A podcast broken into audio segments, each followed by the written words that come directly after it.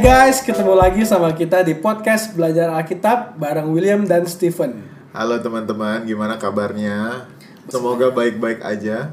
Minggu ini kita bakalan bahas soal baptisan. Oke. Karena beberapa minggu lalu tuh sebenarnya gue dibaptis. Wih, selamat ya. Terima kasih, terima kasih. Nah, kita kenapa sih mau bahas masalah baptisan kan? Ah. Selain Stephen juga pasti mau cerita banyak tentang baptisan. Tapi kita juga pingin tahu karena baptisan ini tuh banyak macem. Terus apakah sebenarnya baptisan itu dimulainya harus dari kecil gak sih? Atau udah pas dewasa? Atau karena lu sebenarnya cuma disuruh orang tua aja untuk baptis? Atau diminta sama gereja, eh lu udah gereja di sini berapa lama? Dibaptis dong gitu. Tapi apa nggak baptis itu juga nggak apa-apa? Jadi untuk menjawab semua pertanyaan ini, lagi-lagi kita akan belajar tuh dari Alkitab. Oke, kalau gua kecil, kayaknya ya, karena gua masih kecil. Karena di kampung gua dulu gua tinggal di Maluku Utara. Oke. Nah, seingat gua, gua udah rada gede bisa ngelihat anak-anak kalau masih kecil itu dibaptis di gereja, tapi dengan dipercik. Nah di Maluku itu kan kalau gua dengar kalau Kristen tuh tinggalnya Kristen gitu. Oh ya. iya, daerahnya tuh ada suatu kampung Kristen, satu kampung lagi agama lain, balik lagi ke Kristen, agama lain lagi. Jadi setiap kampung itu eh, mayoritasnya beda-beda. Oh kayak oke. gitu. Nah, kayaknya masih kecil harusnya gue dipercik, Oke. Iya kan? Tapi setelah dewasa, entah mengapa, gue tuh nggak pernah gereja secara sungguh-sungguh. Oke. Gue tuh gue tuh nggak pernah tertarik untuk masuk ke gereja gitu kayak ya udah sesekali aja. Karena sudah jauh dari orang tua ya. Mungkin karena jauh dari orang tua juga, mungkin karena di sini nggak terlalu dikontrol juga. Tapi sebenarnya gue bukan orang yang nggak diajak-ajak ke gereja. Gue tuh Oh. diajak-ajak, ditarik-tarik ke gereja. Sama? Sama keluarga gue yang ada di sini. Oh oke. Sama mantan-mantan pacar gue juga. Tapi entah kenapa gue nggak tertarik. Sampai di dua tahun terakhir ini akhirnya gue belajar dan secara ikhlas tanpa disuruh-suruh gue pergi ke gereja sendiri gitu. Ah, Gue belajar Alkitab. Karena menurut gue dua tahun belakangan ini gue tuh diberi contoh mhm. orang yang bergereja, orang yang kenal sama Tuhan tuh seperti apa. Sama siapa tuh yang kasih? Oh sama pacar gue yang sekarang. Oh, berarti pacar lu sekarang tuh kasih dampak yang positif dong sama lu. Dia jarang ngajak-ngajak, tapi dia selalu pergi ke gereja.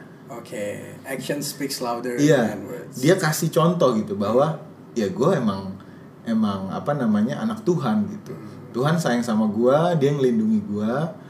Ya ini yang harus gue lakukan dengan dengan bukan karena takut ya, tapi karena sayang juga sama Tuhan, kayak menghormati Sayang Tuhan. sama Tuhan, bukan sayang sama pacar. Ya, iya. bahkan bahkan pacar gue tuh bisa kayak kalau lu nggak bisa sayang sama Tuhan, gue nggak sama lu gitu. Tapi bukan karena dia ngancem-ngancem.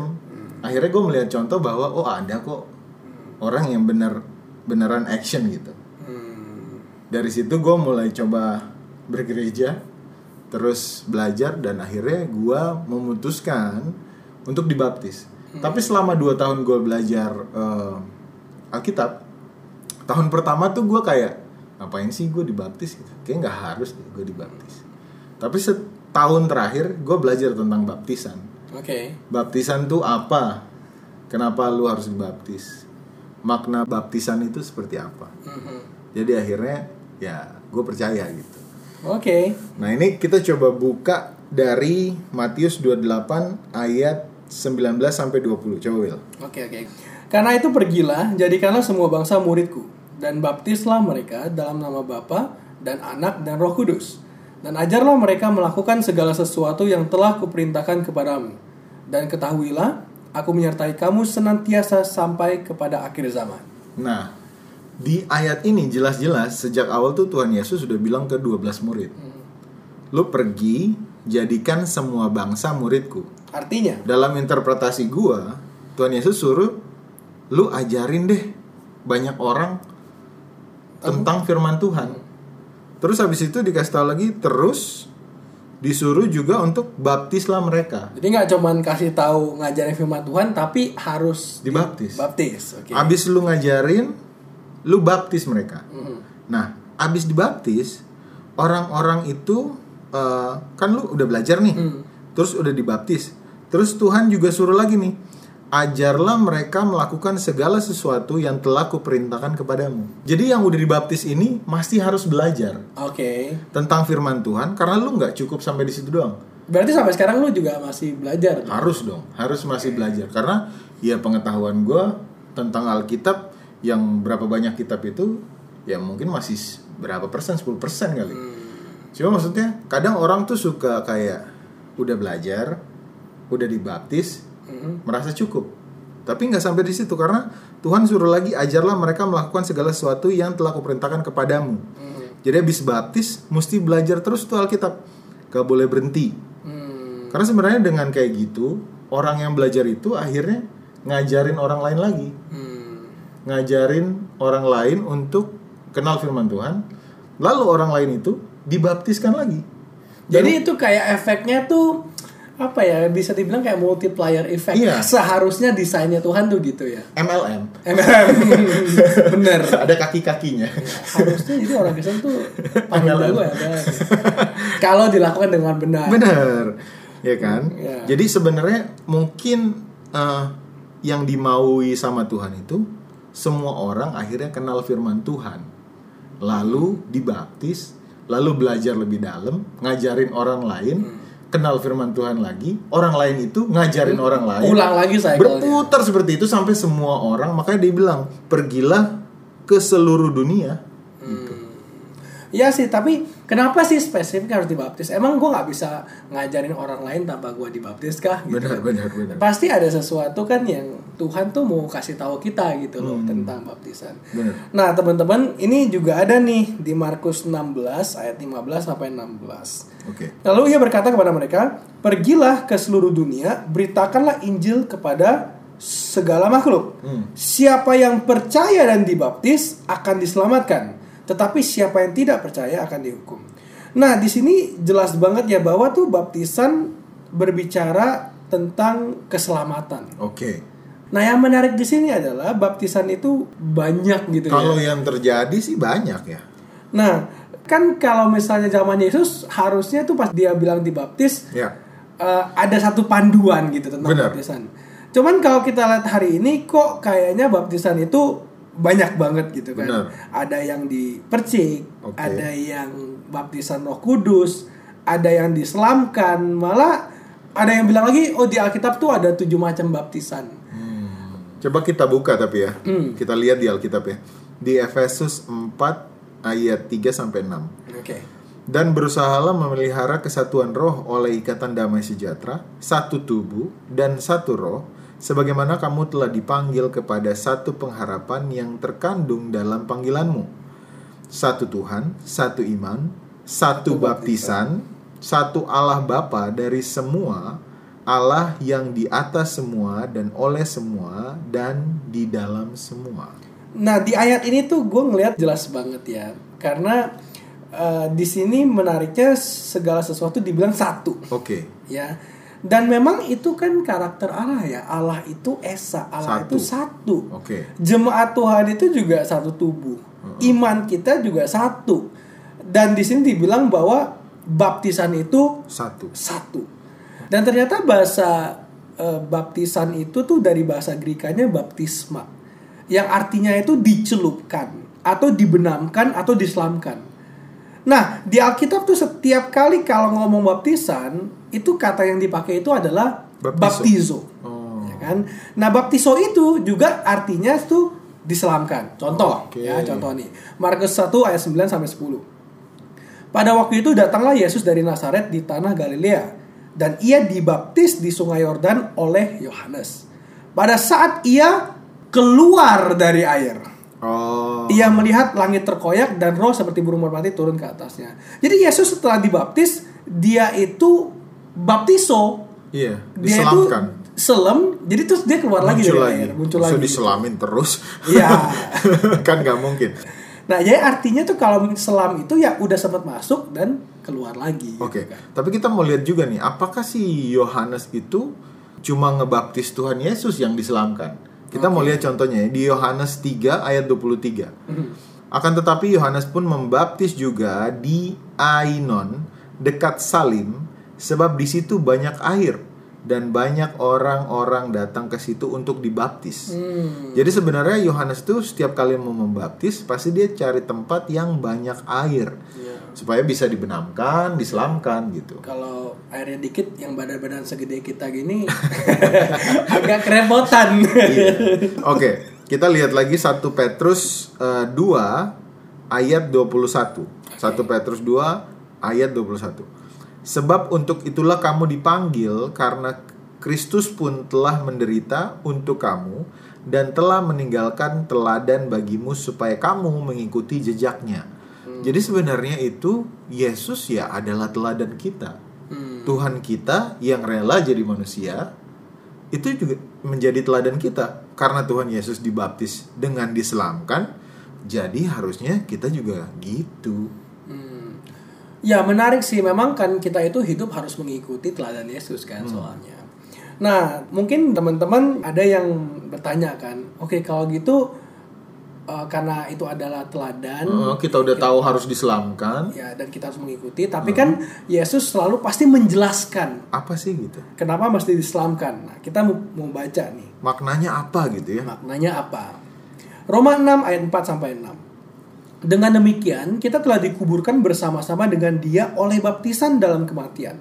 Supaya sama seperti Kristus telah dibangkitkan dari antara orang mati oleh kemuliaan Bapa, demikian juga kita akan hidup dalam hidup yang baru.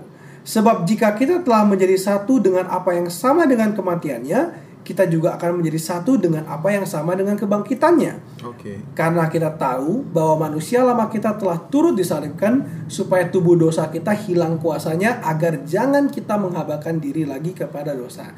Nah, jadi itu jelas dari ayat yang tadi kita baca tuh dalam baptisan rupanya ada tiga elemen penting. oke Ada kematian, ada dikuburkan dan ada kebangkitan. Kayak proses selama aja gitu kan. Nah, baptisan itu melambangkan seseorang yang bersatu dengan Yesus dalam kematiannya. Jadi Dikuburkan. pada saat kita diselam itu kita dikuburkan dengan segala dosa kita dan ke kemanusiaan kita gitu ya Oke. maksudnya kan dan kita bangkit.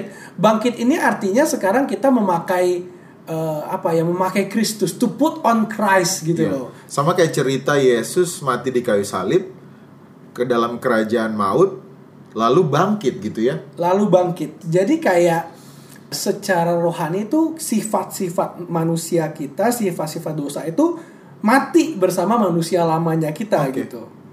di dalam penguburan tadi dengan cara diselam ya Betul. Dan Oke. pas kita keluar air itu ya kita manusia baru yang hidupnya sekarang dengan Kristus. Hmm. Bangkit bersama Kristus dengan kuasa Kristus yang ngontrol hidup kita. Oke. Ini di Yohanes 3 ayat 5 kita bisa lihat di sini jawab Yesus, "Aku berkata kepadamu sesungguhnya jika seorang tidak dilahirkan dari air dan roh, ia tidak dapat masuk ke dalam kerajaan Allah." Hmm. Jadi memang dibangkitkan, dilahirkan lagi dari air dan roh. Orang Kristen itu setelah baru dibaptis, tapi bukan berarti lu nggak bisa jatuh dalam dosa. Nah lu cerita dong, lu habis dibaptis gitu. Ada kayak supernatural power gitu yang langsung kayak lu jadi bisa menahan dosa atau apa gitu. Enggak, enggak. Jadi eh, gua sebelum dibaptis, gua itu eh, belajar selama 2 tahun. Hmm. Belajar Alkitab lah. Gua nggak belajar supaya gue dibaptis, Oke. tapi gua mau berubah untuk supaya ya gue mau mau mau mau ninggalin hidup gue yang lama. Gitu. Hmm. Gue nggak mau lagi nggak bener. Gue nggak mau lagi gue eh, apa namanya jadi orang yang sama nggak kayak ya gimana sih sebenarnya nih gini kalau orang itu paling tahu dirinya separah apa seberdosa apa sehancur apa cuman dirinya yang tahu kan sebenarnya pada saat lu mau melakukan perubahan itu lu mau meninggalkan tuh segala macam yang hancur-hancur saat itu. Iya kan? Nah gue dalam prosesnya gue belajar 2 tahun gue beneran minta ampun. Tetapi di tengah-tengah proses itu gue komit untuk akhirnya dibaptis. Oke. untuk berubah dan minta pertolongan Tuhan supaya gue dijagai dong. Hati gue dikasih peringatan dong kalau gue mulai tergoda. Dan gue minta juga bahwa tolong kuatin gue. Karena kalau gue sendiri habis dibaptis juga kalau melakukan dosa lagi bisa gitu. Hmm. tapi kalau ada yang kayak Tuhan ngingetin kayak jangan gitu.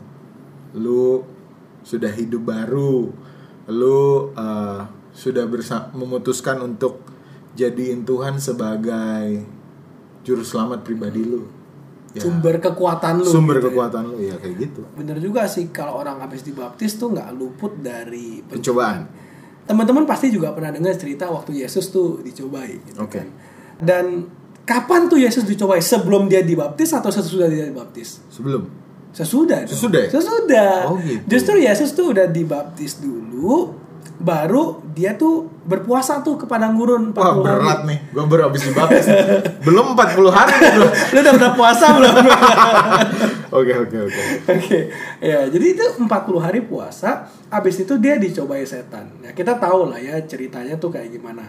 Nah, kita bisa lihat bahwa orang yang dibaptis itu ya eh, jangankan kita manusia, Yesus aja yang nggak luput dari Pencobaan. pencobaan. Dan kalau waktu itu Yesus juga nggak mengandalkan Roh Allah, kemungkinannya dia bisa juga jatuh ke dalam dosa. Hmm. Artinya sama kita tuh juga begitu. Kalau kita gak mengandalkan roh Allah, meskipun udah dibaptis, ya kehidupan kita juga harusnya gak jauh berbeda sama kehidupan lama kita sih. Benar, benar, benar. Ini ada satu ayat di Efesus 2 ayat 8. Sebab karena kasih karunia kamu diselamatkan oleh iman. Itu bukan hasil usahamu tetapi pemberian Allah. Jadi keselamatan itu Adalah pemberian Allah. pemberian Allah. Justru karena kita tahu kita udah selamat nih, udah diselamatkan, kita harusnya berubah gitu. Jadi Pegang kendali terhadap kehidupan kita. bukan karena kita dibaptis jadi kita selamat ya. Enggak. Tapi karena kita udah selamat, kita tahu kita udah diselamatkan, makanya kita Yes. mau dibaptis. Betul. Dan dan sebenarnya baptisan itu sebagai simbol juga dan deklarasi kita ke orang manusia gitu bahwa kita sekarang hidupnya sama Yesus gitu. Gua nih, gua gua gua ingetnya tuh satu minggu sebelum dibaptis, gua itu susah banget tidur. Susah banget tidur. Gue mimpi aneh-aneh. Gue lupa mimpinya apa. Pokoknya rada aneh. Tapi gue kepikiran soal baptis. Apakah gue mau ninggalin kehidupan gue yang lama-lama? Yang sebenarnya kalau dipikir secara otak manusia dan daging, kedagingan, wah seru. Kehidupan lama itu seru gitu. Tapi ya di situlah pergumulan gue gitu. Karena sebenarnya toh orang kalau mau berubah itu mereka tuh beneran gitu kayak gue beneran gak mau lagi gue beneran beneran males ngelihat diri gue yang dulu tapi kalau dipikir-pikir-pikir lagi menarik juga sih. Ngapain sih gue kayak gini gitu? Ngapain sih gue berubah? Toh seru-seru aja gitu. Jadi lo juga ada ya apa kayak momen-momen di mana lo tuh kayak kontemplasi, Bener. kayak jadi lu waktu dibaptis lu memang serius menganggap ini keputusan yang yang akan menjadi milestone dalam hidup lu dong. Iya, gua gua pas dibaptis itu seminggu sebelum baptis gue kayak gitu kan susah tidur, mimpi macem-macem, mikirin soal apakah gue beneran mau berubah. Hmm. Terus di mak- maksudnya ada godaan lah bahwa nggak harus berubah kok, Hmm. enak kok kehidupan yang dulu. Godaannya seperti itu. Tapi gue mutusin untuk oke gue dibaptis gitu. Hari H gue dibaptis. Dari mulai acara pembaptisan sampai akhir baptis, gue nangis. Eh gue tuh nangis karena gue merasa gini. Ini orang yang kotor. Gue merasa bahwa gue sangat menjijikan sebenarnya kehidupan lama gue. Tapi Tuhan tuh masih mau masih mau kasih gue kesempatan. Hmm. Tuhan masih mau menyambut anaknya yang hilang itu tahunan puluhan tahun hilang pas lu mutusin untuk kembali dia mau kok terima lu Hmm. bahkan ada ayatnya gitu gue pernah lihat Tuhan seneng malaikat bersorak-sorai buat kita ya udah itu yang membuat gue kayak breakdown gue gua nggak bisa nahan di depan jemaat gue terseduh-seduh Jadi semua orang kayak ngeliatin gitu. Kenapa nih orang? Iya kan, jadi ya akhirnya gue mutusin untuk dibaptis dan gue nggak pengen hidup kayak dulu gue pengen uh, sama-sama Tuhan. Gue pengen melayani. Gue pengen talenta gue bisa dipakai di gereja di keluarga gue di lingkungan. Karena sebenarnya lu kalau mau jadi berkat nih karena sekarang kan banyak tuh orang terinspirasi sama lagu jadi jadi berkat kan. Hmm. lu kalau mau jadi berkat sebenarnya di semua tempat bisa gitu. Hmm. Jangan ngususin diri lu ah gue karena mau jadi berkat gereja di gereja doang gitu. Sedangkan pada saat lu keluar abis keluar dari gereja lu nggak peduli sama orang di sekitar. Lu nggak peduli sama orang yang belum makan lu nggak peduli sama siapa yang nggak punya baju gitu. Kalau jadi berkat itu kan harus setiap hari ya. setiap hari semua semua aspek harus lu lakuin. Nah bukannya dengan ngomong gini gue udah melakukan semuanya tapi gue mencoba untuk mau nih gue udah ambil step untuk dibaptis setelah itu apa nih yang harus gue lakuin ya tadi itu Tuhan maunya kita belajar lagi Mhm. jadi berkat buat orang lain Dan ngajarin orang lain lagi. ngajak orang lain tahu. supaya mereka mau dibaptis mengakui Tuhan Yesus sebagai juru selamat pribadi mereka mereka nanti belajar lagi ngajarin orang lagi Dan seterusnya seterusnya. Memang perubahan ini ya kita bisa lihat bahwa perubahan itu harus ada sebelum Iya. baptis. Kita harus sadarnya itu sebelum bahwa kita itu telah diselamatkan oleh benar Yesus. benar benar Dan itu akan menjadi fondasi kita pada saat kita dibaptis itu kan lebih kepada declaration kepada orang banyak gitu Benar. bahwa nih Stephen udah dibaptis nih ya kan. Kalaupun lu taunya Stephen yang dulu tapi sekarang ini lembaran baru gua gitu kan benar maksudnya. dan dan lu sebenarnya nggak bisa kayak gini kadang ada orang yang ngelihatnya gini ah nih orang paling masih sama Hmm. Nih ah Stephen mah. Itu jadi tantangan lu sendiri ya nanti Stephen ke mah baru dibaptis aja ini mah gitu. Hmm. tapi nggak apa-apa orang ngomong kayak gitu kok. Kita cu nggak perlu nggak perlu ngotot juga. Enggak kok gue udah nggak gitu gitu. Yang namanya orang punya mulut ya terserah mereka kan. punya mulut punya pikiran nggak apa-apa. Dan punya historical. Tentang lu ya sah-sah aja. sah saja tapi lagi-lagi bukti itu kalau dari pengalaman gua bukti itu adalah contoh Hmm. gue bisa berubah karena contoh dari orang lain Hmm. tanpa contoh gue nggak akan berubah Hmm. jadi kalau lu mau orang lain yang judging yang nggak suka yang ini yang itu mendapatkan contoh dari lu lu nggak boleh cuma ngomong doang Hmm. tapi kasih contoh beneran lu udah berubah lu udah nggak sama lu udah dibaptis Dan pastinya itu pasti butuh waktu yang nggak sebentar ya Benar. untuk meyakinkan orang bahwa kita udah berubah. bener karena kadang orang tuh gini misalkan ngomongin soal diet aja orang tuh gini gue udah gak makan nasi kok gitu Tapi berat Ah, badan lu berapa iya. sekarang? ah berat badan lo aja masih gendut gitu lah gue baru gak makan nasi aja kemarin kok lu udah judging gitu tapi lu gak perlu marah kan Iya. bilang aja ya gue baru kemarin gak makan nasinya gitu terus gue udah nggak minum alkohol misalkan. Ah minggu lalu juga masih minum alkohol. Ya gue baru berubah gitu. Tapi lu nggak perlu ngotot. Iya. lu hanya bilang mulai sekarang gue udah nggak melakukan itu. Hmm. dan harus konsisten. Ya. minta bantuan Tuhan dan bantuan Roh Kudus supaya lu kuat. Karena lingkungan itu men berat. Ya, makanya buat teman-teman semua juga yang mungkin baru berubah kehidupannya atau baru juga mungkin dibaptis, Heeh. Em, lingkungan itu penting banget. Bener. Tapi sebenarnya nggak perlu juga menghindari lingkungan yang lama, karena lu bisa jadi contoh di situ. Tapi bukan berarti lu bergaul terus sama lingkungan lu yang lama, Ya, karena apa ayatnya eh, pergaulan yang pergaulan yang buruk merubah, merusak kebiasaan baik. ya itu. Jadi tetaplah berteman seperti biasa, tapi tidak perlu terlibat setiap saat. Ya, jangan kita jadi musuhin teman kita dong. Jadinya jadi salah akhirnya. Ya, gue sudah suci gitu rasanya gue sudah suci saya tidak berteman dengan kamu lagi nah elah ya kan nggak mungkin kita tinggalin kayak gitu. Justru kita jadi punya panggilan untuk eh friends sekarang gua lagi dapetin hal yang bagus nih yang Bener. baru yaitu Yesus. Lu mau ikut gak? cerita aja dan gak perlu ngotot gak perlu maksa biasa aja dan lagi-lagi gue cuma mau bilang action speak louder. Dan words. Jadi jadi contoh aja. Gak usah banyak bicara. Itu aja yang lo lakuin. Bener aja. Tuhan Iya, pasti iya, bantu iya, sih. iya. Semoga gue juga terus dikuatkan ya. Amin. Dari podcast ini kita berharap kita saling dikuatkan. Ya. Ada orang-orang yang mau belajar atau denger ini terus terinspirasi. Gue pengen belajar. Atau teman-teman kalau punya kayak eh, testimoni gitu kan. pertanyaan. eh, yang mau dibagiin ke kita, feel free. Siapa tahu itu juga jadi bisa menguatkan kita Ya, gitu kan. Boleh email ke podcast belajar alkitab at gmail.com Nanti kita respon, kita bales Terima kasih banyak udah dengerin podcast ini Podcast belajar alkitab Kita tayang setiap Rabu Yes.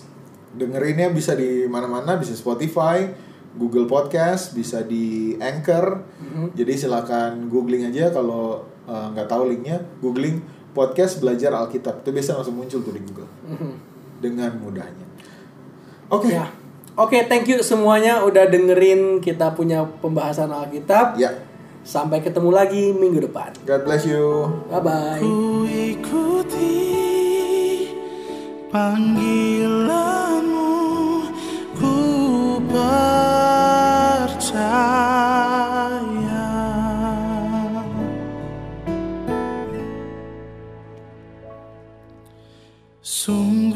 besar setiamu. Kau nyatakan bagiku. Kau Bapa yang selalu mengerti isi hatiku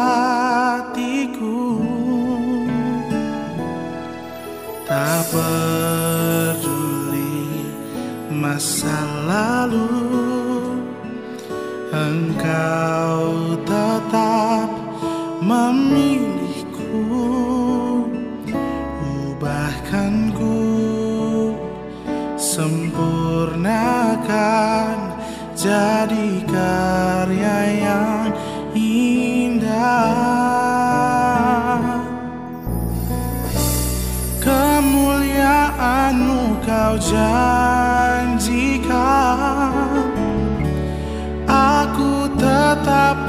percaya Kini aku percaya Tiada yang mustahil bagimu. Kuasamu kuatkanku Dasarku berharap